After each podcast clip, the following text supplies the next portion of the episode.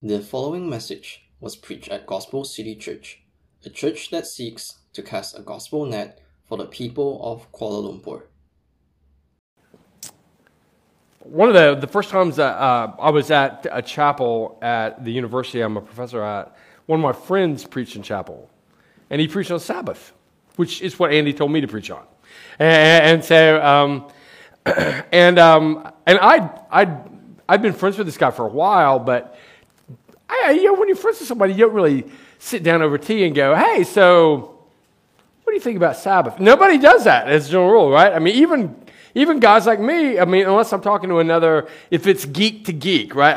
Another professor, and uh, then then we talk about things that like you would just glaze over, uh, you know, in boredom for. But I, I never I never heard him talk. And he, it was amazing to me that he kind of launched into this discussion on Sabbath um, from the vantage point of uh, the, the, you know, the, the, the, almost unrelenting work schedule of Americans and uh, the psychoanalytic approach to, to, to, being a full human of rest and things like this. And, and that was all he talked about the entire time was just, just concept of Sabbath being built for physical rest. I was really fascinated by that, and afterwards I talked to him and I asked him, so where did that? I mean, do you do you think that there's more? I mean, if you want to believe that, that's fine. It's, it's right. But you think, do, do you think there's more? He went, no, no, no, and he quoted the Old Testament to me, you know, which is I always find slightly irritating. Uh, but, but, but people, you know, do that to me. Don't you know the Bible, Jeff? And, and, and they hit me with it. And, and, so, uh, and so I, I, said, I said, okay, that's fine. We, we, we, talked. I walked away from the conversation thinking, I, I've never really sat down and thought about the, the, how thick and powerful the concept of Sabbath is until I heard my friend present it in a really thin way. And then I started looking back at it. And so I'm, I'm thrilled to be able to talk with you a bit about today. There seem to be really only two direct references in the epistles to the Sabbath. Uh, and the reason I start in the epistles, just uh, uh, what, what, I'll do is I'll start in the New Testament. I'll, I'll, I'll, I'll take a glancing blow at, um, at the Sabbath uh, passage that Andy's going to preach next week, but I'm going to try not to steal any of his thunder. And, uh, then I'll jump back into the Old Testament where I belong, and, and, uh, and, and, I'll, and I'll work from there.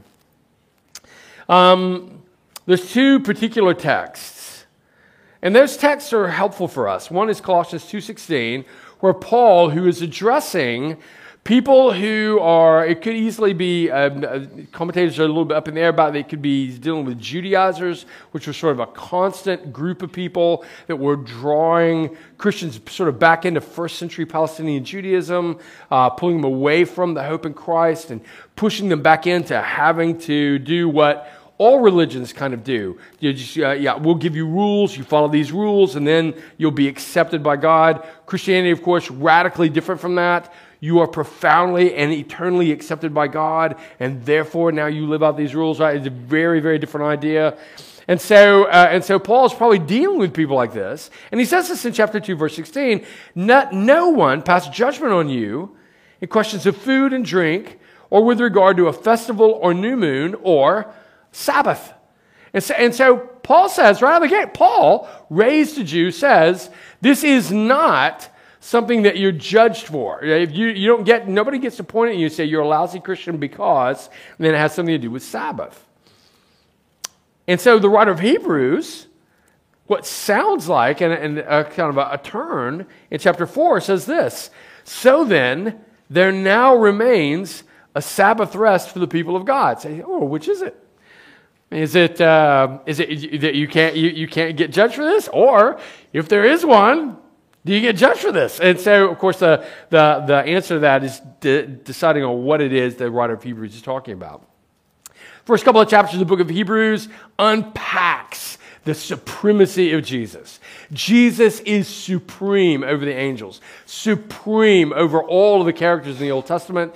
He is, in fact, God Almighty in the flesh. And, um, and, and, and the writer of Hebrews takes uh, some of the highest God talk in the Old Testament and applies it to Jesus. Psalm 110, Psalm 102, all these, uh, you know, quoted, Jesus is in fact the Lord who created all things. They will sort of roll up like a garment and be put away, but not him. He's eternal. Uh, he's called Lord uh, and, in, in a way that uh, you only address God. Uh, and, and, and so the writer of Hebrews unpacks this, and then he begins in chapter 3, verse 7, and he makes a run all the way to about chapter 4, verse 11, and he gives a mini theology of how Israel really blew it, like really failed. And it's interesting because it feeds into the concept of the Sabbath. Hebrews chapter 3, verse 7 read, beginning uh, like this Therefore, as the Holy Spirit says, Today, if you hear his voice, do not harden your hearts as in the rebellion. That phrase right there appears three times in the book of Hebrews. Pretty important to that guy. He wants his readers to hear this testimony from the Old Testament. Do not harden your hearts in the day uh, of the rebellion, on the day of testing in the wilderness, where your fathers put me to the test and saw my works for 40 years. And therefore, I was provoked with that generation and said, they will always go astray in their heart. They have not known my ways. As I swore in my wrath, they will not enter my rest. And that's a key word rest. The wilderness generation is pretty key, and that reference is key because of where it lands back in the Old Testament. We'll get there in a second. But, but this is incredible. How does the Sabbath relate to this somehow because the Sabbath shows up in the next chapter, but that's because it's an entire thought beginning in chapter 3, verse 7, all the way to 4, uh, verse 11. And, and, and Paul says, or the writer of Hebrews rather says, hey, listen, there's still a Sabbath rest for the people of God. So strive for it. So, with that in mind, I'm going to say something here, and I want you to repeat it back to me. And it's going to sound so brutally legalistic that someone will probably have to sit on Massimo. Uh, uh and, and, but, but here, here you go. You say it after me. Those who practice Sabbath, who practice Sabbath. enter Sabbath. There we go. Those who practice Sabbath, enter Sabbath. I said that sounds totally legalistic. I promise you, I'm no legalist, not even a, not even a tiny bit. And, and so, and so, what does this mean? Well, this is what the writer of Hebrews is trying to say. Is what, what was it about the, this particular generation that caused them to harden their heart? If you go back through chapter 3, uh, Andy will unpack next, next week, you'll see that the very root of all of this, of every one of their rebellions, of all their disobedience, was unbelief. It was unbelief. And so to not practice Sabbath, to not enter into God's rest, is to enter into the place where all people enter who don't believe. And to enter into God's rest is to enter into a place reserved for people who do believe. And Sabbath is the, this thick idea that goes up in, in, in uh, Hebrews 4. So, what is it? What is Sabbath? Well, first of all, what is it not? Um, I don't think that what this means, that there's still a Sabbath rest, means that you're still supposed to take Friday sundown to Saturday sundown and take it off uh, and not do anything. Um, and I'll show you in a minute why I don't think that that, that really makes a difference. Uh, or I don't think it transfers into Sunday.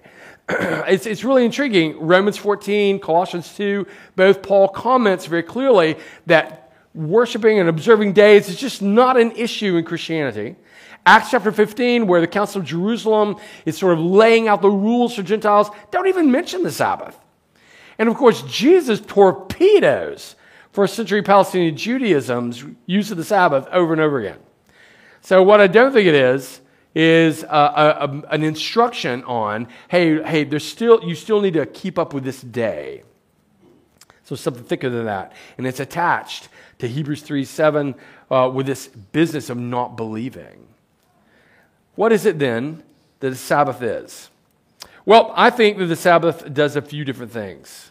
First of all, this, uh, and you can jot this down Sabbath in the Old Testament is a sign in Israel of God's unprecedented power, goodness, provision, and promise. I'll say it again for those of you taking notes.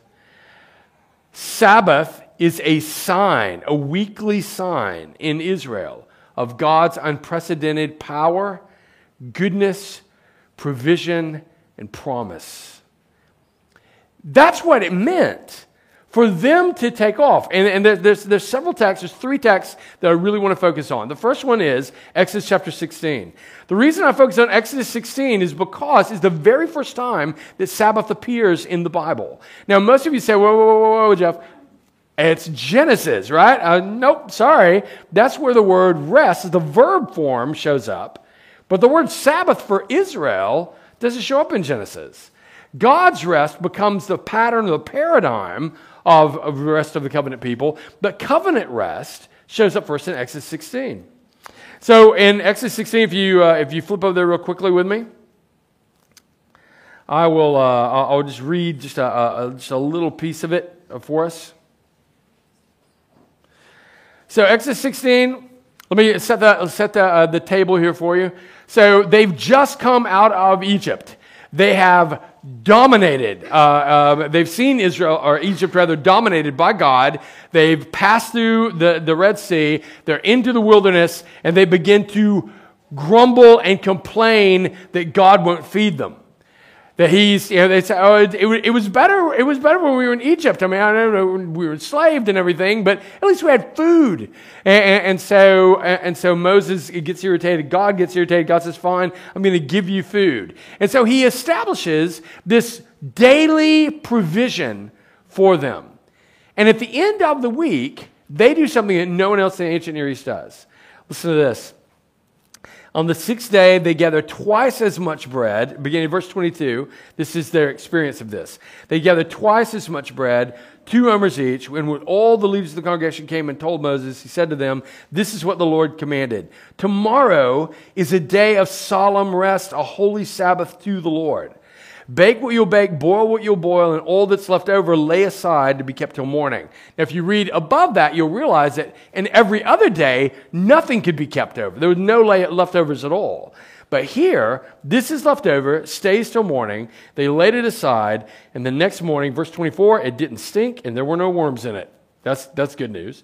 Moses said, Eat it today, for today is a Sabbath to the Lord. Today you will not find it in the field. Six days you gather it, but on the seventh day, which is the Sabbath, there will be none. So here's what they did. In the ancient Near East, this was the only group of people that I know of in any literature anywhere that on one day out of every week, they did nothing and still ate. No one in the ancient Near East did that. If you were going to eat in the ancient world, you got up early, you started making food, you started going out hunting and gathering, you started doing all that. This, this was necessary. This is not like, uh, I mean, I live in California. So if I got up one day and just decided, you know, I don't want to go lecture at the university today, I just turn on the TV and I, and the entire Mission Impossible series is on Netflix. So I think I'm just going to pour a massive bag of Doritos on my chest and sit on the the, the couch and just watch and eat. You know what would happen? I would get. I mean, I would get yelled at uh, if, if that got out. Uh, but but but um, but I would still get paid. I, would still. I mean, I'm, I'm, tenured, so you know I get paid anyway. And, uh, and so I would still get paid, and I would eat fine. Obviously, with Doritos, I'm not eating anything good for me, but still, I'm eating. Right? No big deal. But in the ancient world, that never happened except in Israel. Every single week, Israel would wake up on the seventh day and they would look at one another and they would say, He must be more amazing than any other God has ever thought about being because He gives us food from heaven and we eat and we're filled and we do nothing to get it. It's a remarkable idea. The, the, uh, I think a lot of people have, have it in their mind that the Sabbath for Israel was like a worship day, like we're doing here. Well, it really wasn't. It was a sign day. It was a day where they would get up and they would sit. Now, in that sense, it's like what we're doing. But it was a remarkable day, and it reminded them of God's provision and his power. The next day uh, would be um, the next reference, anyway, is Exodus chapter 20.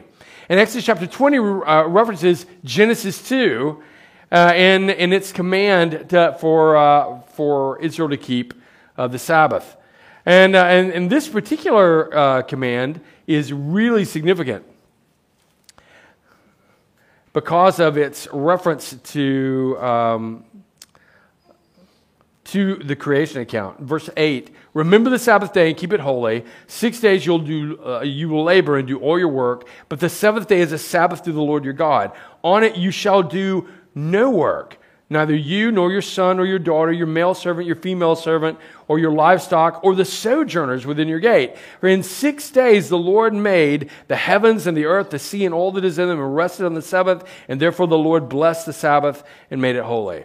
Two things about this are important. Number one is the fact that it reflects what happened in Exodus 16. It's meant for the entire community, not just the Israelites. So it's not an ethnic thing. It is everybody. A sojourner, a stranger, an alien. These are three sort of technical terms in the Old Testament that simply mean landless people. They don't belong ethnically to Israel, but they're floating around with them. And they also are to celebrate this. They also are to say, okay, fine. So we don't get up and do work tomorrow? And nope, you don't get up and do work tomorrow. And, they still eat. And of course, it was uh, uh, kind of incumbent upon Israel to feed them and to care for them. Uh, you get that in Deuteronomy a little bit later uh, because they themselves were sojourners in Egypt at one time.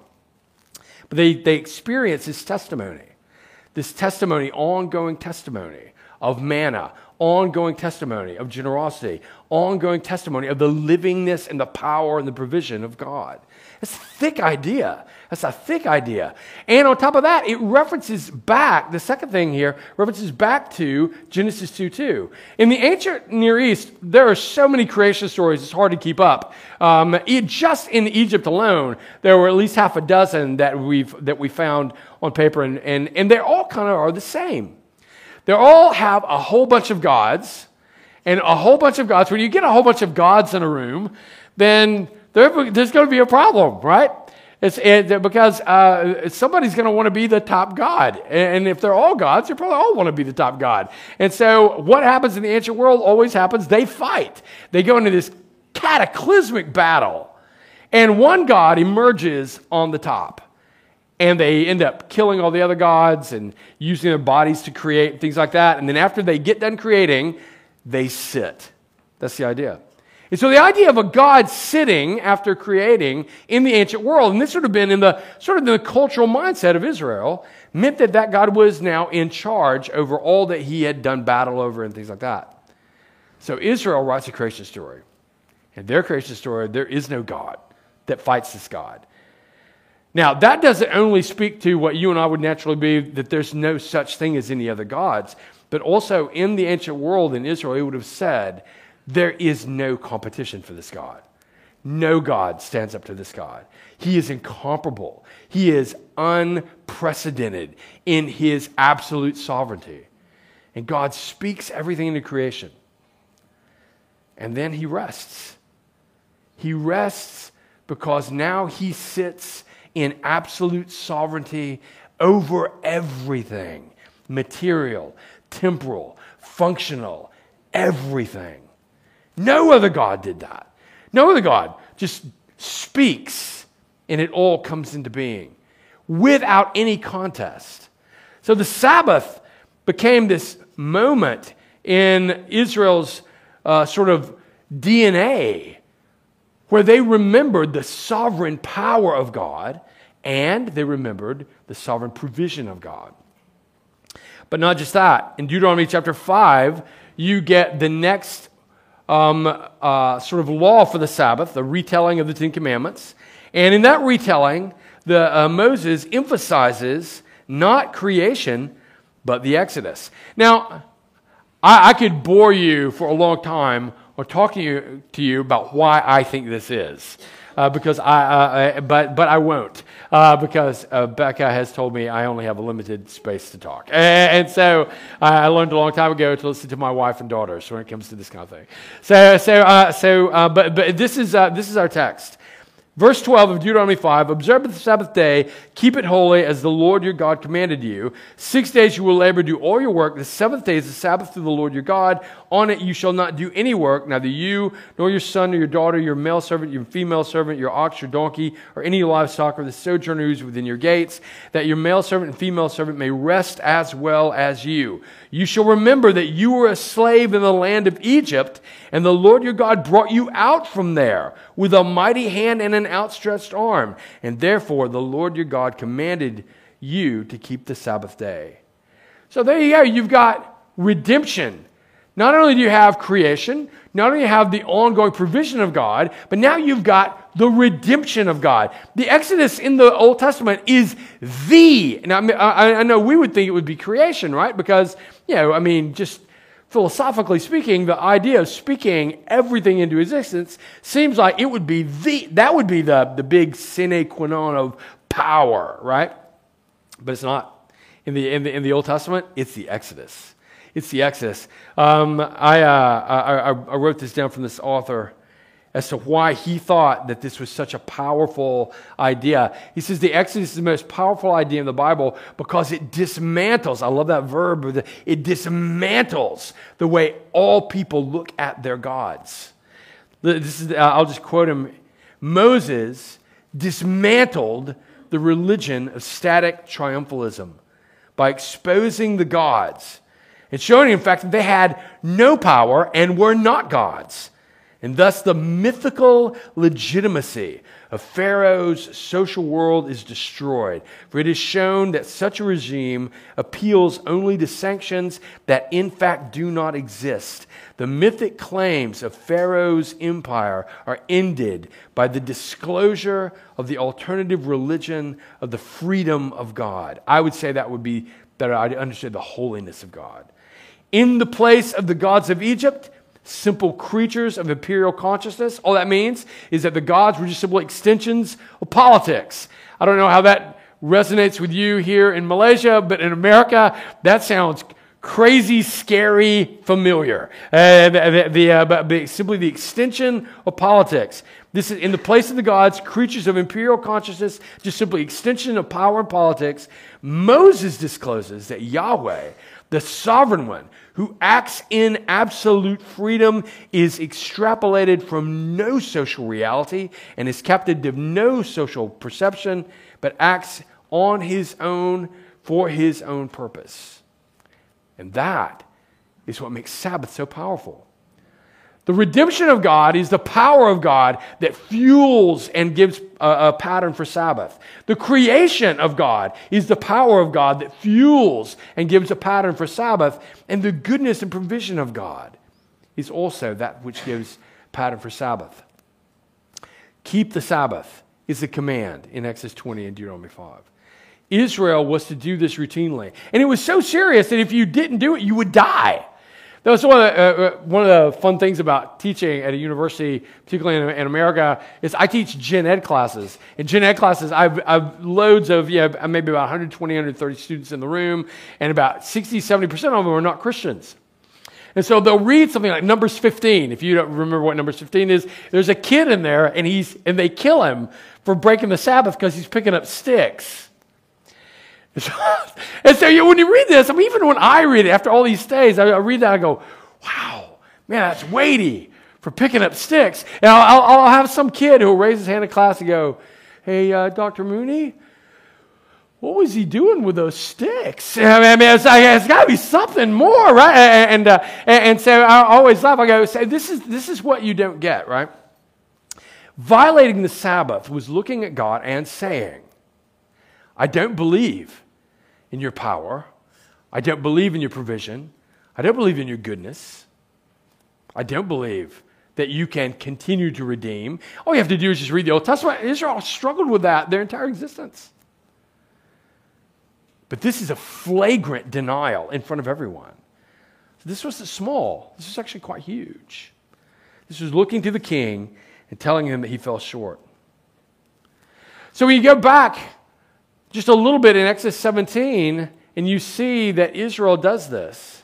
And then go to Numbers 14, where, where Moses says that Israel does this at least 10 times before God says, Fine, 40 years, I'll kill all of this generation. Nobody goes into the land. In other words, you have non Sabbath me. You have, you have disregarded my Sabbaths over and over and over, so you don't go into the land. Remember, those who practice Sabbath enter Sabbath. The writer of Hebrews says, after rehearsing all that and saying to them, This is what happened to that previous generation. They refused to believe over and over and over and over and over again the power and the provision and the goodness of God. they didn't enter. But there's still a Sabbath rest for you to enter. And so this is, this is what you see all throughout the, the New Testament, or New Testament writers looking at Christians or people who profess to be Christians and say, okay, fine, this is true. It's true. Justification by faith, absolutely the most true thing of all true things to be said. You are not just simply forgiven, because you know, being forgiven says you may go, you're fine, but you're justified. You come in, you're, you're, you're at the heart of the Father. It's amazing. But then those who profess to be justified, writers look at them and go, there is still a Sabbath rest to enter. Living the Christian life out is one that you have to do intentionally. You don't walk the aisle, say the prayer, and then just ride the wave wherever it takes you. It's an intentional life. Rest is intentional. So, um, as an illustration, when, when uh, Becca was a little kid, relax, Becca, it's not about you. when Becca was a little kid, um, we were, I was doing my, my, uh, my doctorate in Kentucky, and, um, and, and, and the school that I was at had this massive pool and this massive kiddie pool. Becca was a very, very good kid, very strong rule follower. Yeah, and she was great until she wasn't that kind of kid. Yeah, and, and uh, but, but the general rule is characterized by rule following. And so she would wait at the, the side of the pool, and I would get the water wings, you know, and put her water wings on, and she would put in each water wing, and then she would get in the pool and she would play in the exact spot in the pool where she was supposed to be, things like that. Becca's got an older brother. He's not that way. And so as I'm sliding on this one, uh, one event, I'm sliding uh, uh, the water wings on Becca, I hear all the way down across the pool, Hey, Dad! And I turn around and look, and my son, who's only a year older than Becca, Becca is like maybe three at the time, Jonathan's four. Jonathan does not know how to swim, and he's bouncing up and down on the three meter board. Uh, and, there's like 17 feet of water beneath him. And I just like, I lose all the oxygen in my body. I, I like, what are you doing? And, and, and, and I look at Becca and I say, you got to stay here. I was like, Jonathan! And Jonathan's like bounces one time and just goes off, off of the, uh, uh, off the, the board. And so I sprint across the, you know, the, the pool. The teenage kid who's, you know, lifeguarding, big air quotes there, goes, don't run. Right? He doesn't even see the kid. Yeah, jumping out the, and, and, and so uh, I, I, go sprinting down and dive into the water and, and uh, grab Jonathan and pull him back up. And Jonathan, like, you know, spits the water out of his mouth. He goes, let's do it again. And he climbs back up. You know what? I, I use this illustration all the time because I think it really does fit. You know what Jonathan was doing? He was resting. Jonathan was not, Jonathan did not think, I'm going to jump in the water and then I'm going to really try hard this time to get to the top. He didn't even have a concept of getting to the top. He was just jumping into the water. And so, but you know why? He jumped in the water with literally no fear whatsoever. It's because he knew I was there. He knew I was going to be in the water. He knew, he knew I was going to be there. He knew I was going to have him. He knew I was going to pull him back up. So I'll just jump. That's a great life. It's a really great life. And that's the life that the writer of Hebrews is urging the people to, to live here. That's rest. Rest is active. It's not, it's not, it's not, uh, it's not, a, it's not a passive idea. It's you throwing yourself off into the mission of God because you know that the heart of God and the hand of God will surely catch you. He's already done so with the work of Christ. So, real quickly, how do we celebrate the Sabbath? How many minutes do I have, Massimo? Or am I out of time officially already? I can go? Okay, fantastic. Said I could go. and uh, so, um, so how, how do we celebrate? Here's, what, here's one. I've, I've, got, I've got four ways to celebrate, and I'm not going to lie. To, one way has like four subways. So, so uh, I'm going to try to get through this quick. First of all, celebrate the Sabbath together. The writer of Hebrews says there is still a Sabbath rest for the people of God. So you do this together. Christianity is the thing that we live together. We live this out together. So, this is why when we pray, when Jesus taught us how to pray, he did not say, This is how you pray, pray my Father who is in heaven. He said, Pray our Father who is in heaven. We are supposed to be doing this together. So, as you celebrate Sabbath, as you celebrate rest from your work, to rely upon the gracious work and powerful work of God, as you re- relax and throw yourself onto God with absolute abandon because you believe in His power and His goodness and His provision.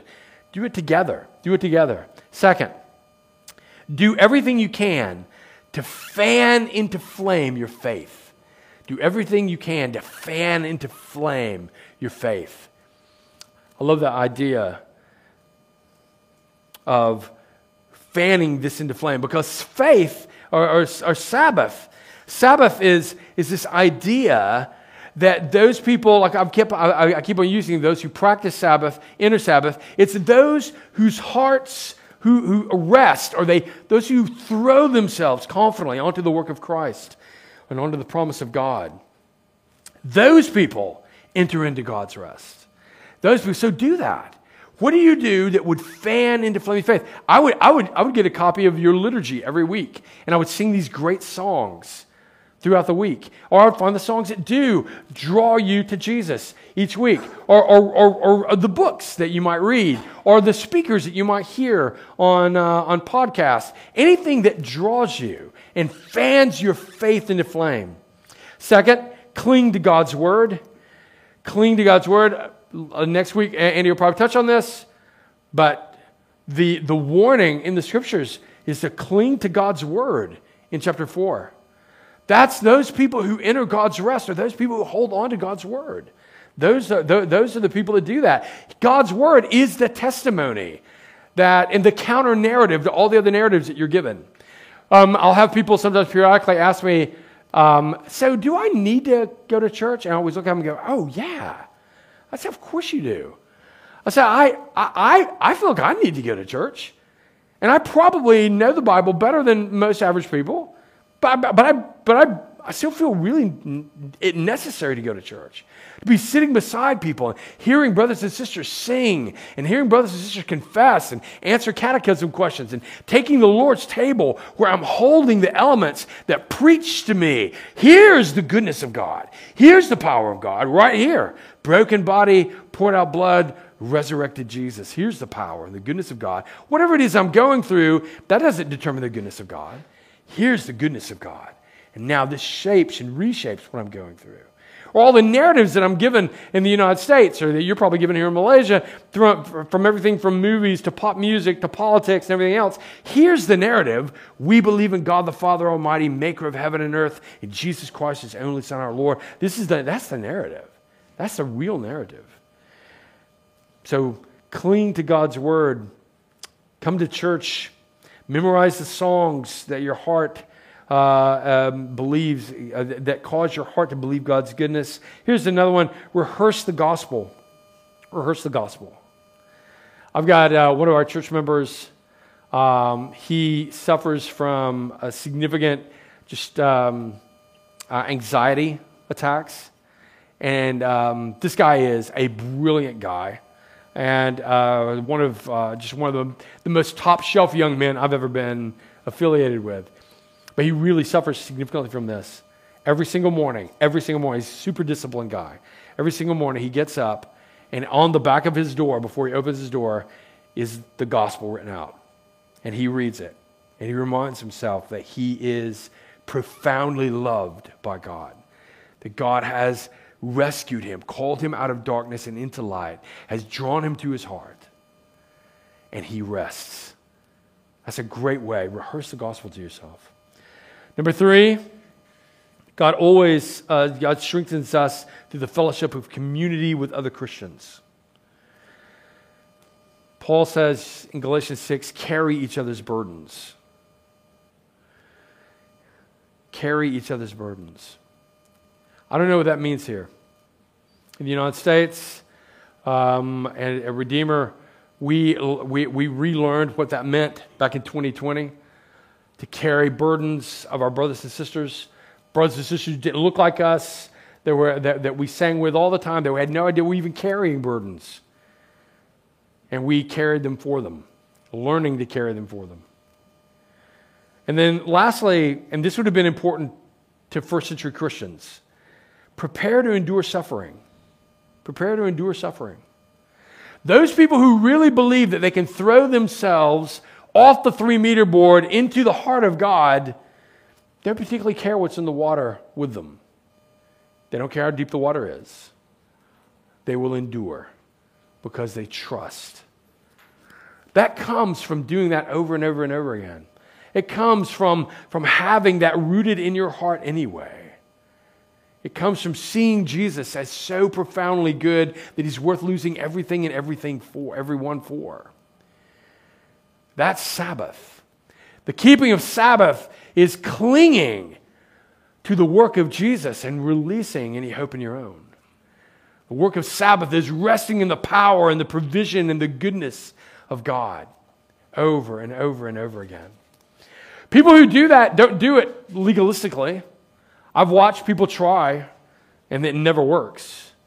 People who do that are people who've already been affected deeply by the power of the Spirit and the work of grace.